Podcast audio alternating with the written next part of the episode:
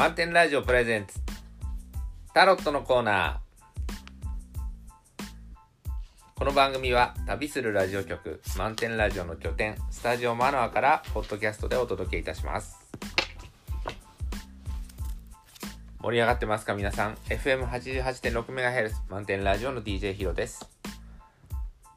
毎週お届けするタロットのコーナー、今週も漫画家でセラピストでフラダンサーの歌うつきさんをお招きしてお送りいたします。こんばんは。こんばんは。どうしました？どうもしません。はいはい。さっきハワイアンのイズラエルを聞いて、いい曲でしたね。いい曲。はい。なんかこうコロナが終わって旅に出るっていうことがまたあるとしたら、はい、こうどこ行きたいかなと思った時に、はい、ヨーロッパも魅力だったんですけど、なんか最後ハワイ行ってみたいなと、はい、行きたいですねハワイ。あとはテレビでいいかなと思う。そ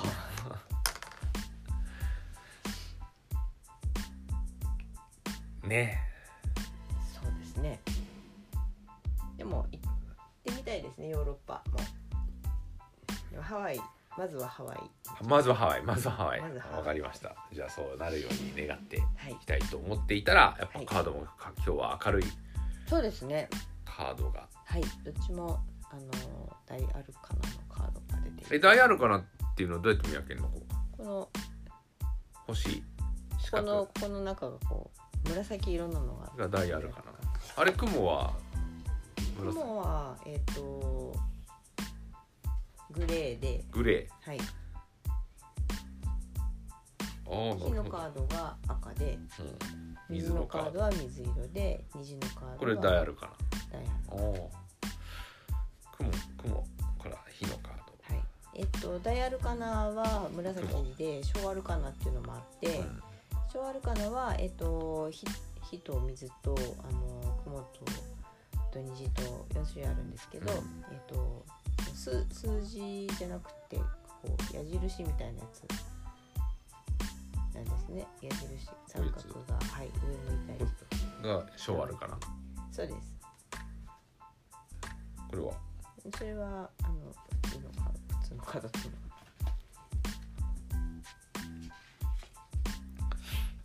は普通のカード、はい、はい、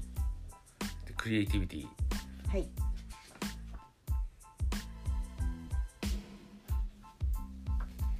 創造性。創造性、クリエイティビティっていうと朝のラジオを思い出してしまうんです。ああ、そうですね。はい、中洲の山田さんが、はい、山田さんが、トギーさんがやってるラジオですね。そうですね。もうそのフレーズはトギーさんですね。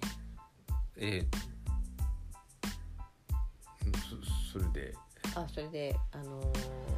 このカードある女性かな、髪の長い方が、まあ、虹と光に包まれて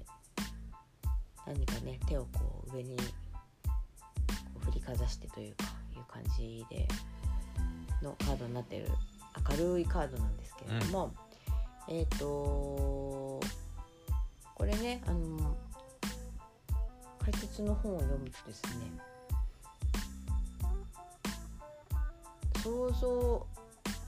創造主には誰でもなれると書いてあるんですね、うん、クリエイターっていうとね、なんかこう職業でいうクリエイターみたいな感じだとなんとなくこう一握りの人みたいな、感じに聞こえてしまうかもしれないんですけれども、うん、そうじゃないというふうに書いてありますね。あともう一つ、その解説書でいいなと思ったのが、想像したものは創造主のものでもないというところが私今日は刺さりまして、はい、あ、そうですか、うん、はい、だからなんか一部の人の創作物がクリエイティビティじゃないんだなっていう、はい、違うんですよね、うん、で、まあ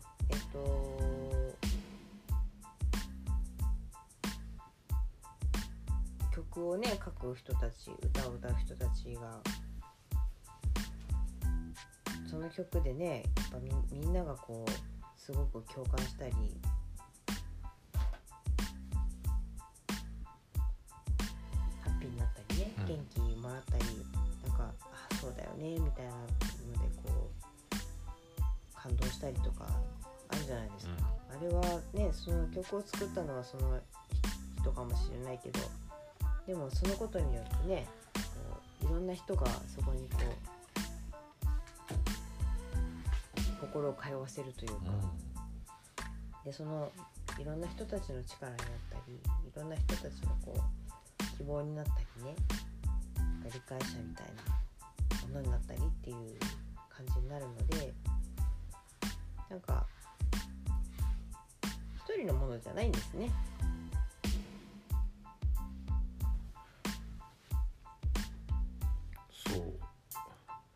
そう思えるとちょっと世界も違ってくるかな、うん、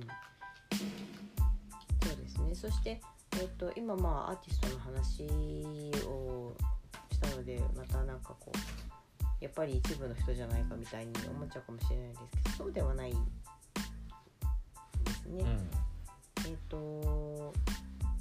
なんか私たち一人一人ね、やっぱりその持って生まれたものがあったり、あと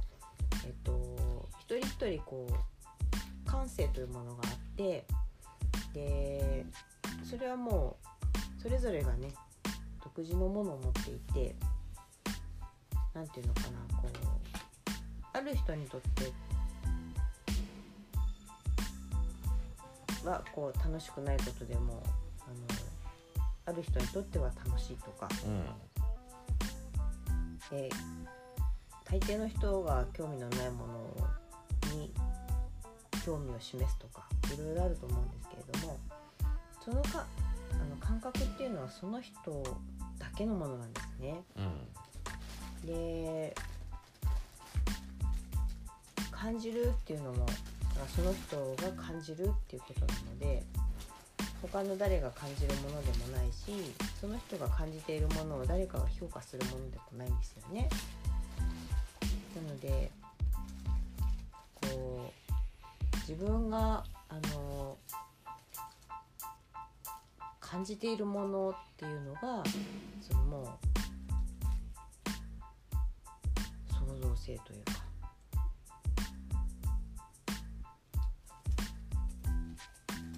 なんですよ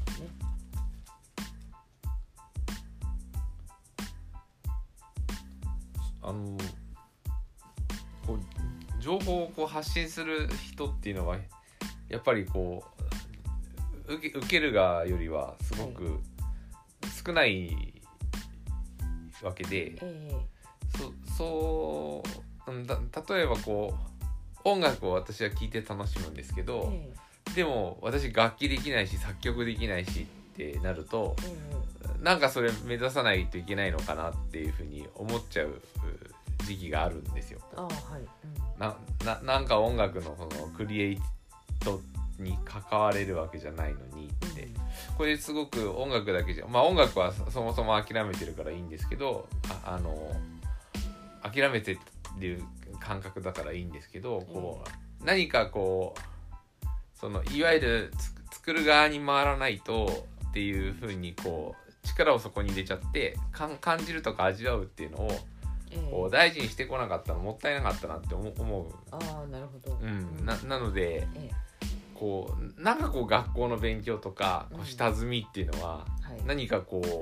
はい、そうならなきゃならないんだみたいなこう、うん、アプローチになってしまって、うん、例えば走るのもかけっこで速くなるっていうことばっかり言っちゃうんだけど、うん、ランニングしながら楽しむっていうのが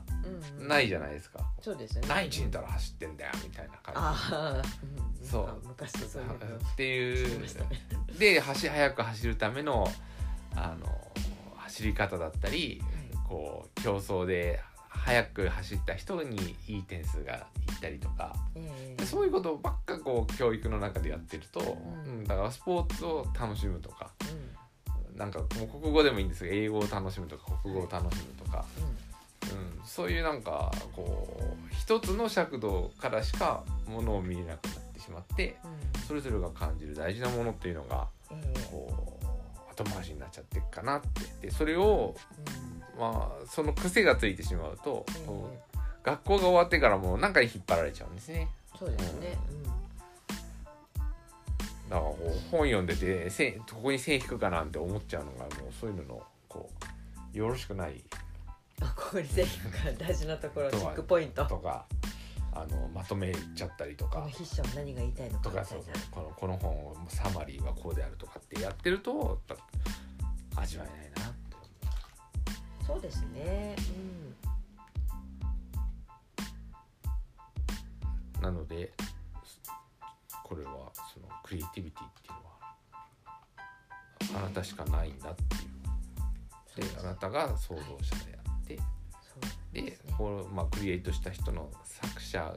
のだけのものじゃないんだっていうふうにこうちょっと 手は離れてるっていうものを自分なりに掴み取ってくるっていうところに面白さ、はい、そうですね、うん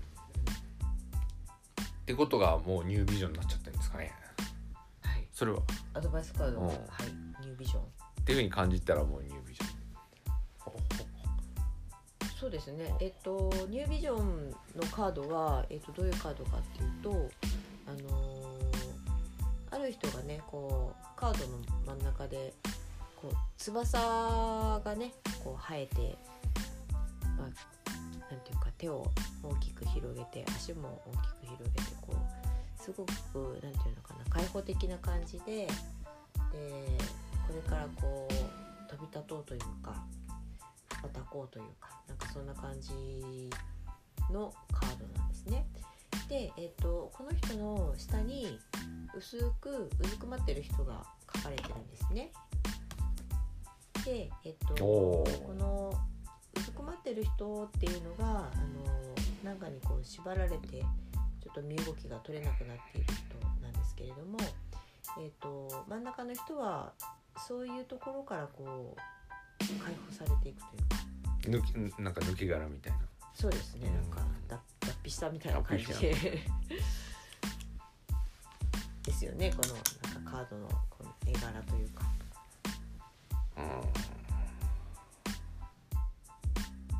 なんかね、何かに縛られるっていうことなんですけど、さっき学校の勉強のお話がねちらっとDJ ひろさんが出ましたけれどもなんていうのかなこう教えられたことっていうのは受け身なんですよねまずね受け身でこう情報が自分の中にこう入ってくるわけなんですけれども、それについてなんていうのかな受け身のままでいるとそこにこう縛られてしまうというかそれはこういうものなんだとかこういうふうに大人が言ってるからこういうものなんだこれが正解なんだみたいなこうすべきなんだとかそういうふうに教えられたことに縛られてしまうことっていうのがあると思うんですよね、うん、でも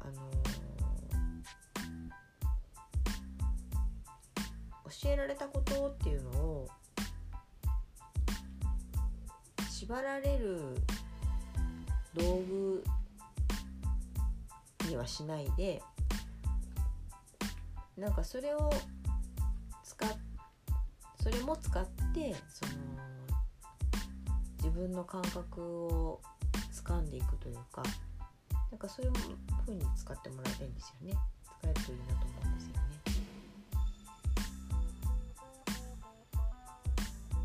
先人の方たちの教えというのはそれはもうずっとこう脈々と継がれてきているのでやっぱりその昔ね生きた人たちがこってきた研究の成果だったりとか、こう暮らしの知恵だったりとか、そういうのもあると思うんですよ。今はもう情報がすごく多くて、こう本だテレビだインターネットだって言って、はい、教えられることがそのキリがないぐらいあって、そうですね。うん、だから試してみるとか、味わってみるとか、そういうバランスってすごく足りねえなって。そうですね。うんで学校とかお仕事っていうのもその本当に量が多くて、なんだろうって思っちゃうね。そうですね、それをなんかこうやらなきゃいけないとか、その覚えなきゃいけないとか、できるようにならなきゃいけないとかっていうふうに思っちゃうと、多分なんかもうすごいいっぱいあってもうやだうんざりみたいな感じになっちゃう。多分ね、今の子供さんそうなってるんですよ、でもなんかそうじゃないと思うんですよね。そうじゃないんだけど、その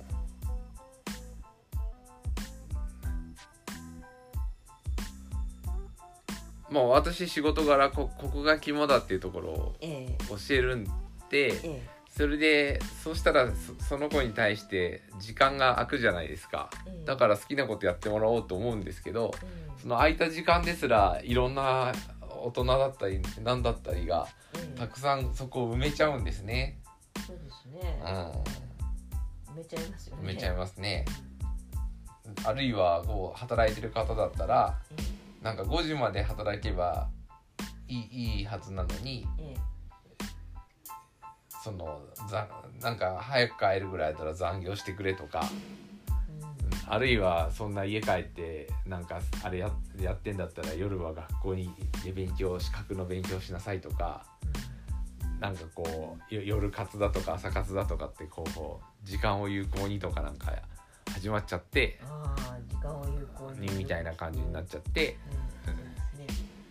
その何かしてないのはもったいないみたいなこう風潮があって、そういう世の中になっちゃってるなと、もったいないね。もったいないですね。今日なんか私テンピュールっていう、枕があるんですけど、その枕に犬が寝てて、あ、これ犬も好きなんだって大発見して、そうですか、ちょっと嬉しかったんですけど。そうなんですね。でもこれじゃあ犬とテンピュールの関係を調べようと思って やったわけじゃないんですね、そうですねなのでちょっと今日は私具合が悪いから横になってたら先に自分の布団で犬が寝てまして、それでせっかく気持ちがすごい寝てんだからいいやと思って私は隣に寝てたんですけど、そのうち自分でこう枕、今日たまたま枕にバスタオルかけてるんですけど、それを洗って枕そのものが出てたんでね、でとうとうそこに自分の体を預けて、そのテンピュールっていうロゴがそのブランドのロゴが横になってる人間がこう枕で寝てるのがあれなんですけど、その形がまさに犬も同じ形をして寝てるのにちょっとすごく驚いてしまったね。あとはあったじゃないですか、こう昔私たち家族が住んでたこう、駅前のお店の様子のあれを写真に撮って、写真と動画にして、ここどこでしょうみたいな、あれも全く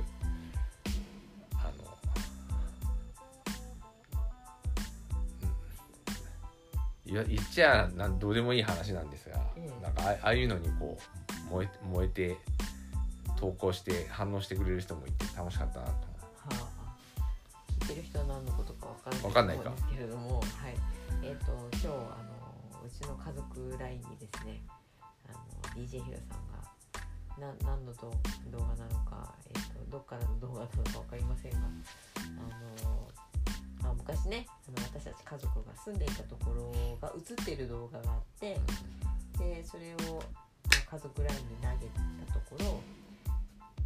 見事正解した人がいたという、ことだったんですけど、なんかそのやりとりがねちょっと面白かったというか、DJ ひろさんにはちょっとこう感動というか、すごいなみたいな、そういう心の動きがあったっていうね、出来事があったわけですね。すいません、その話でした。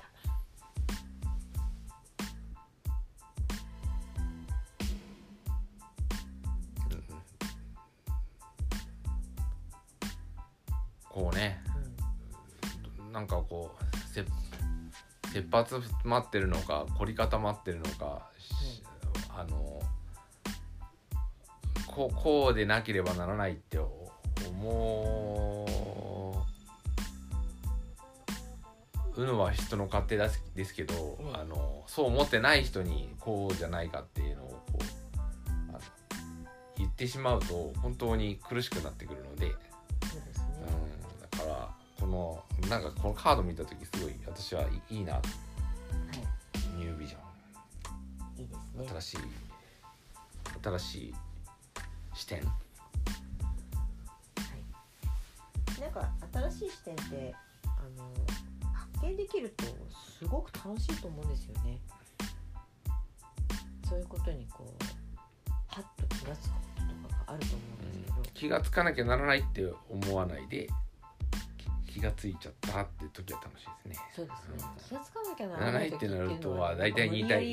ようなまたなんか気づきを得たみたいな感じになって、それとはちょっと違うんですね。なんか必ずなんかこの話から何か見出してみようみたいなことをやって無理くり出したものってニュービジョンじゃないんじゃないかなと、そうですね、思ったりするんで、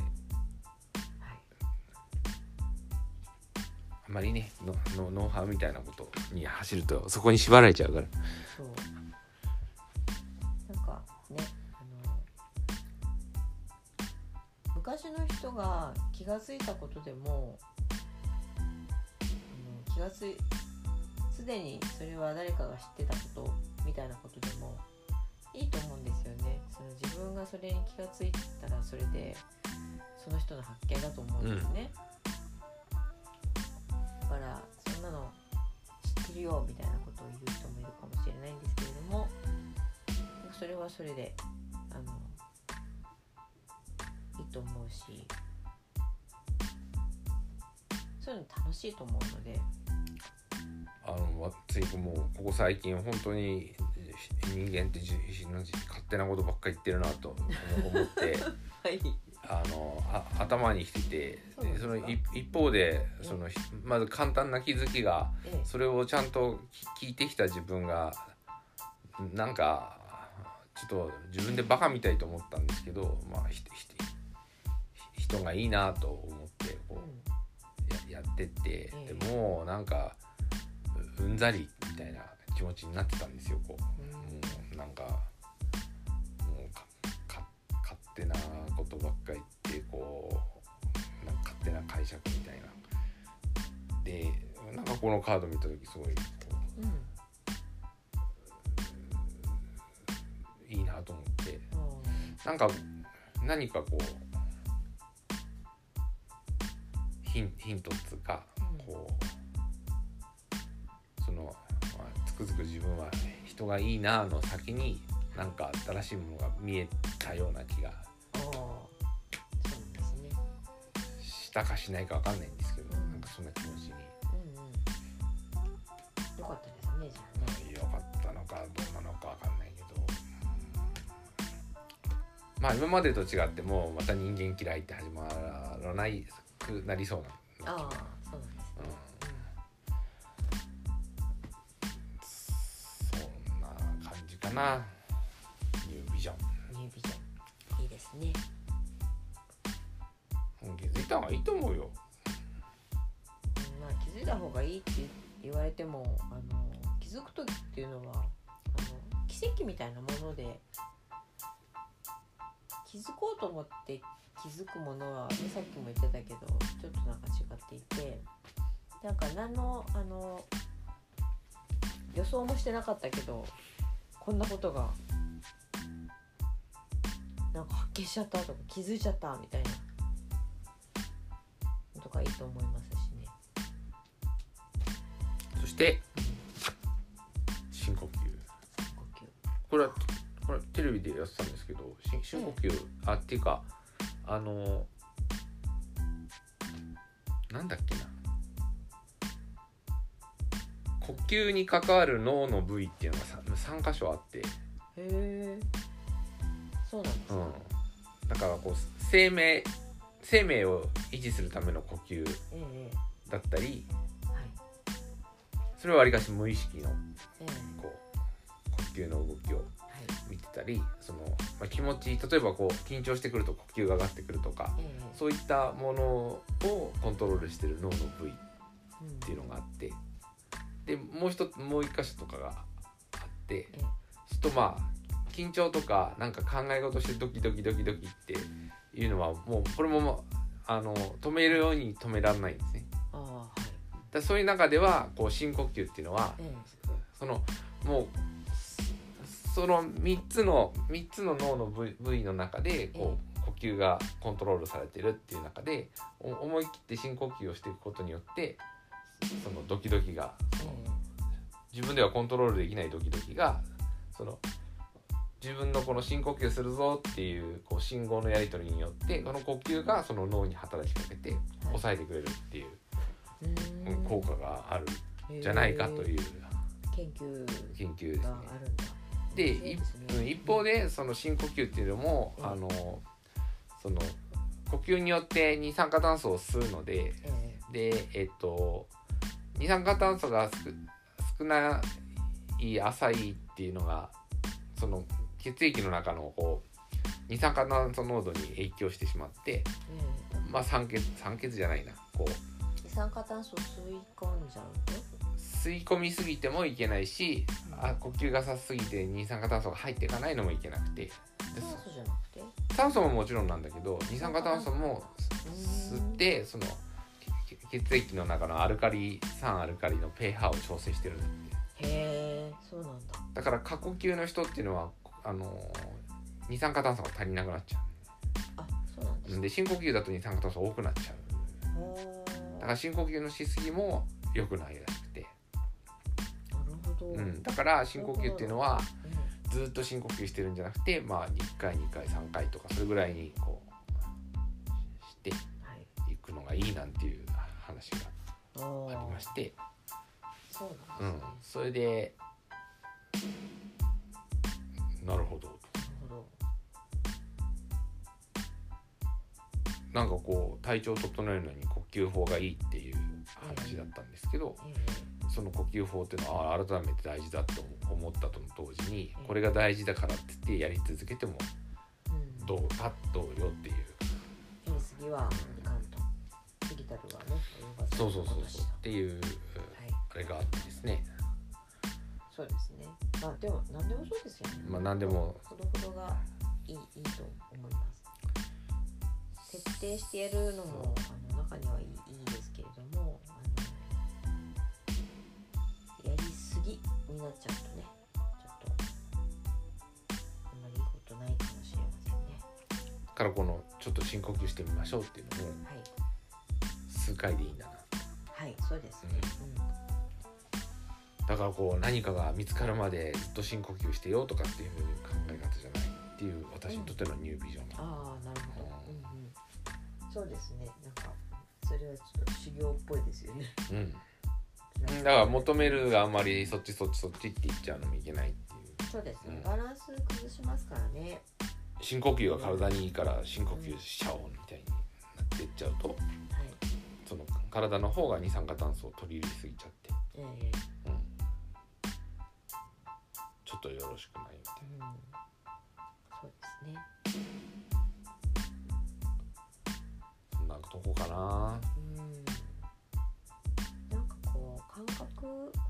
自分の感覚は本当に大事にしましょうねっていうことなんだろうなと思うんですね、こう今日のカードは。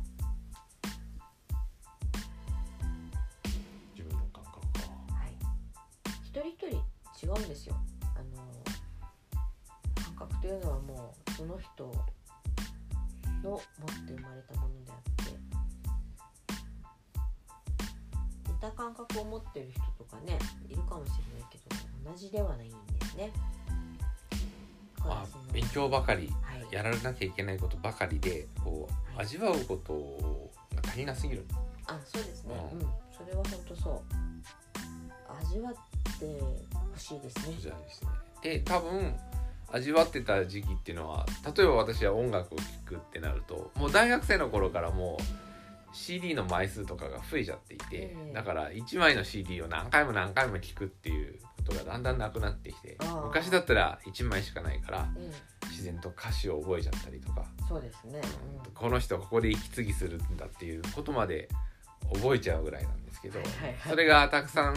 CD とかをやることによってもうとにかくこう、あ、今そうだ、今週のラジオのテーマがギターのソロのところ飛ばしますかっていう話題だったん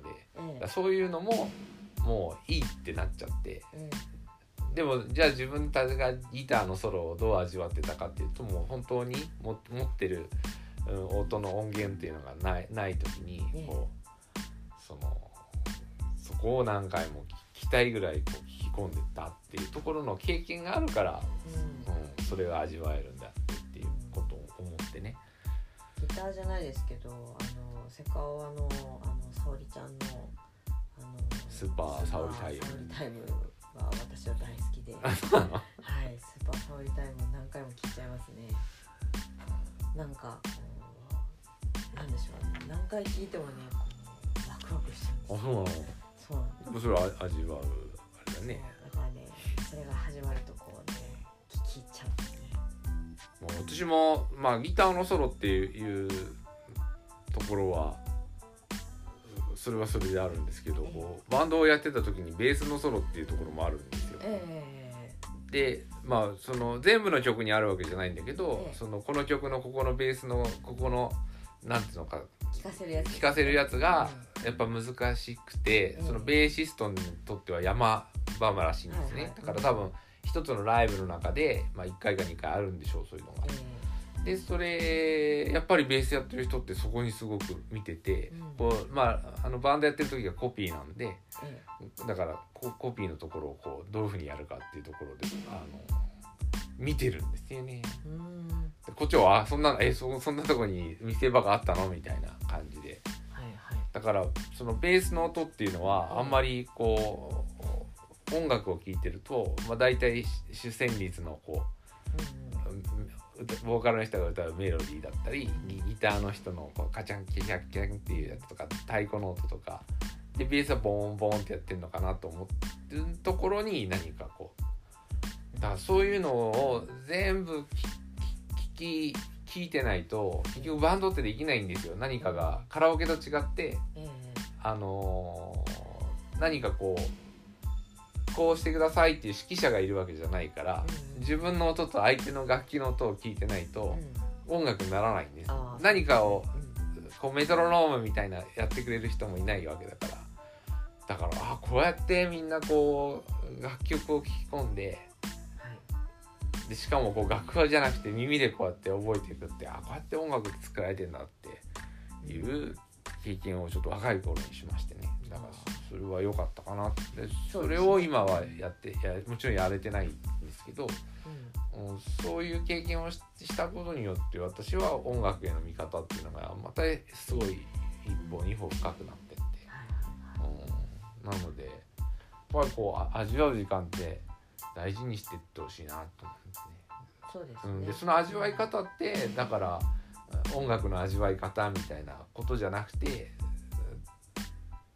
多分こう教科書だとかそういうんじゃなくて、多分自分自身の楽しみ方っていうのが見えてくる、そうですね。で、それなの人とそういう話をしてると、なんだそんなのって言われるかもしれないけど、ことかなのかもしれないけど、それでも好きだから突き詰めていくみたいなことなんじゃないかなと、そういうことがやっぱ大事っていうか、楽しい、なんかそういう楽しさをこう味わった人っていうのは、なんか生ききることが楽しくなるみたいなところはあるんじゃないかと思うんですね。そうなのかね、うん、ね、思えば、うん、すごいですよね。あの音楽だとこう、はい、たくさんつまみがあってこうつまみ、なんかこう、はい、うん、あれがあってこう、はい、微妙にこう調整していったり、音作りみたいな、はい、なんとなく私はやってるような感じでこうふりしてやってるんですけどあれあれやっぱり楽しいんだろうなと思うそうですね、うん、だからあれの全く知らないで当てずっぽうにやってるよりはある程度学んだ方がいいと思うんですけど、それがある程度できるようになったら自分でどういう風にやっていったらいいかみたいな、ね、うん、だからあれは楽しいんじゃないかな。ただあれやってると本当に例えば練習中にあれ始められちゃうと他の人がこう、いい加減にしてくれよみたいな感じに なっちゃうんで、音作りっていうのもなかなか喧嘩の元になるんですが、だからそれくらいやっぱ味わうっていいな、うんうん、そうですね、うん、学校とか、いろいろ学生さんたちは特にそうなのかなと思うんですけれど、やっぱりこう与えられちゃうから、与えられちゃうっていうかね、多すぎんだよ、うん、そうそうそうそう、いっぱいわってこう与えられちゃうので、なんかね、アップしちゃうし、こう自分が望んでないのにくれちゃうので、義務教育ってね、義務教育だ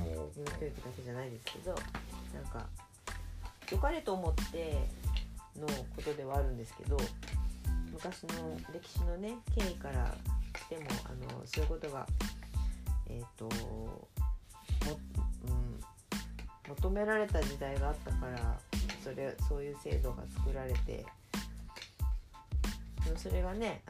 最初の目的を忘れてしまったりすると、なんか単なる受け身のものになってしまったりするので、俺たち望んでねえよみたいなのがあるかもしれないんですけど、なんかね、それでもその受け身になってるよっていう感覚をに気づいてもらいたいと思うんですね。でそれに気づくことで、逆に、積極的にというか能動的なものに変えることもできるんじゃないかと思うんですね。能動的なものになると楽しいんですよ。楽しいですね、受動的なものですね。今そのコロナになる前はその、高校生の生徒さんお勉強してたんですけど、学校で配られる、学校で配られる教材っていうのがものすごい多いんですね。だから英語だったら英語の教科書1冊ってわけじゃないんですよ、はい、教科書の他に副読本だとか、はい、ワークとか、はい、全然連携してないんですけど、でさらに先生のオリジナルプリントみたいなの配られて、はいはい、だからこう見てるとつまみ食いみたいになってって、でそれ大体こうちょっと計算すると1人当たり1年間に、それらの学校で買うことになる教科書類とか、それからそれに付随する参考書だと、1年間15万円ぐらいかかる、15万円でそれを全部やるわけじゃなくて、ポコってこうつまむんですよ。つまみ食い、そうすると私は一つはそのつまんで、それで学校のテストに出してくるんですね、だから100点満点のテストだったら教科書から20点、単語ブックから10点、でワークから10点とかって感じで合計100点みたいな感じにやっていくから、私だけ教科書を読んでても、その教科書の出題点数って20点ぐらいしかないから、頑張ったって20点とか10何点しかなんないから、こう全部こう追いかけるんですよ、全部に目を通すよ、でそれ目を通してその生徒さんがほっといてもできるようなところはほっとけばいいわけだから、うん、もう一声してもらうためにどこ勉強すればいいかっていうのを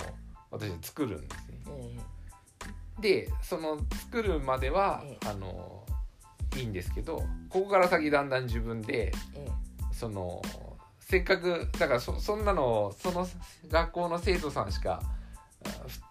もらえないような本じゃないですか、こう一般的に。でその人がなんか配られたり試験範囲に出されたからその本に私は出会ってるんだって、そこには私なりの発見があるんですよ。こう読んでるうちになんかだんだん脱線してこっちが面白いなってこうなってっちゃったりしてですね。でなんていうのかな、こう例えばこうほらこの辺のゴリラの話、ゴリラが怒ることによってコミュニケーションを、その人間の怒りっていうのは相手を殺してしまうようなこう、なんかそういう破壊する怒りじゃなくて、そうじゃなくて俺はこういうこと嫌なんだよっていうことによってお互いのコミュニケーションを取ってるとか、覚えてない？あるんだ。ゴリラの話、何でしたっけ？